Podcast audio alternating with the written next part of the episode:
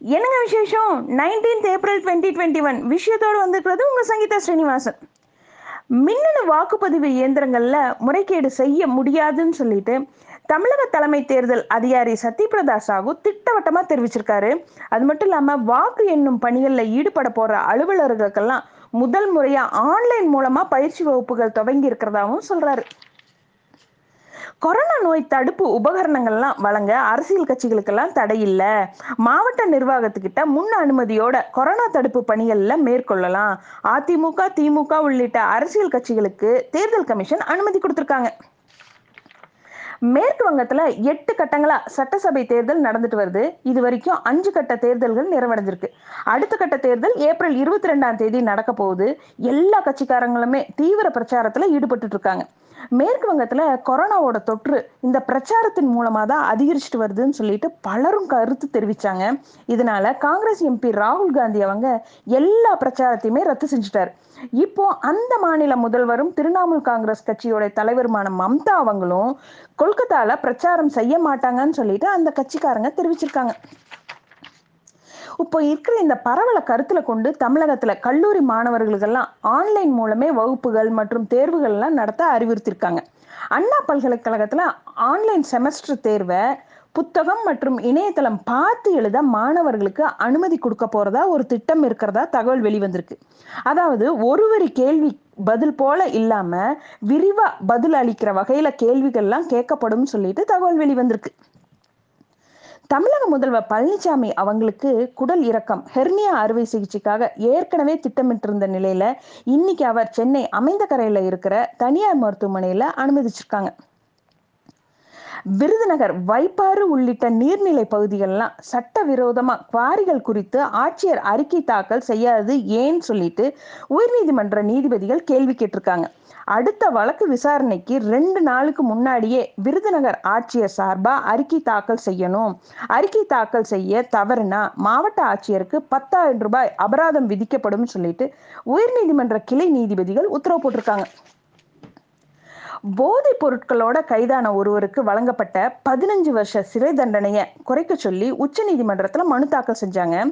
போதைப் பொருள் பலருக்கும் மரணம் உள்ளிட்ட பல்வேறு பாதிப்புகளை சமூக சீர்கேடுகளையும் உருவாக்கிட்டு இருக்கு பலருக்கும் மரணத்தையும் ஏற்படுத்துற கருவியாவும் இருக்கு. அதனால எடுத்துட்டு போறவர் ஏழைங்கிறதுக்காக அவருக்கு குறைந்தபட்ச தண்டனை எல்லாம் வழங்கணும்னு சொல்லி கோரக்கூடாதுன்னு சொல்லிட்டு நீதிபதிகள் மதுவை மனுவை தள்ளுபடி செய்ய உத்தரவு போட்டாங்க லடாக் எல்லையில் ஹாட் ஸ்ப்ரிங்ஸ் கோக்ரா தெப்சாங் இந்த பகுதியிலலாம் இருந்து படைகளை திரும்ப பெற சீனா சம்மதிச்சிருந்தாங்க.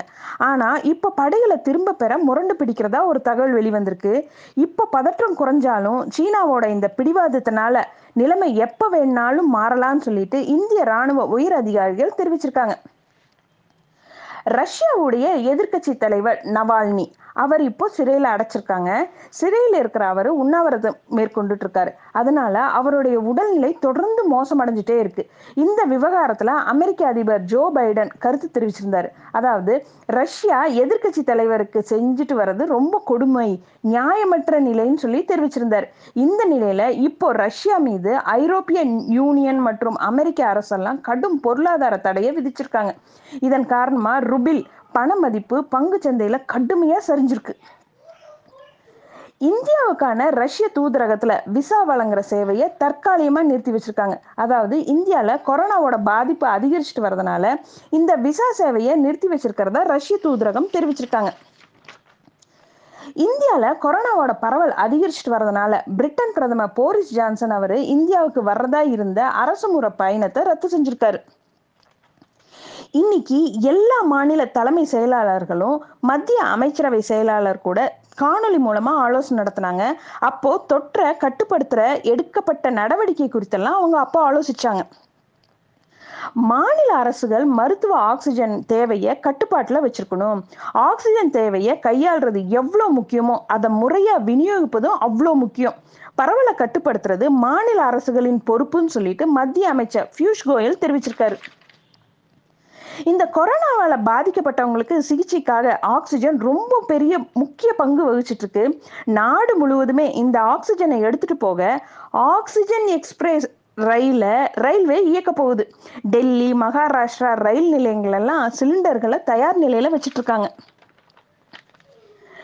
இப்போ தமிழகத்துல இரவு நேர ஊரடங்களும் ரயில்கள் வழக்கம் போல இயங்கும் சொல்லிட்டு தெற்கு ரயில்வே அறிவிப்பு கொடுத்திருக்காங்க. சென்னையில காலையில அஞ்சரை மணில இருந்து நைட் ஒம்பது மணி வரைக்கும் மெட்ரோ ரயில்கள் இயங்கும் சொல்லிட்டு அறிவிப்பு கொடுத்துருக்காங்க. அதாவது நைட் பதினோரு மணி வரைக்கும் இயங்கிட்டு இருந்த இந்த மெட்ரோ ரயில்கள் எல்லாம் இப்போ இரவு ஊரடங்கு காரணமா ஒம்பது மணிக்கே நிறுத்த போறாங்க.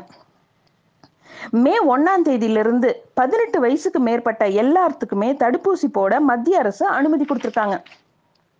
மருந்து கடைகள்லயும் கொரோனா தடுப்பூசி விற்பனைக்கு மத்திய அரசு அனுமதி கொடுத்துருக்காங்க.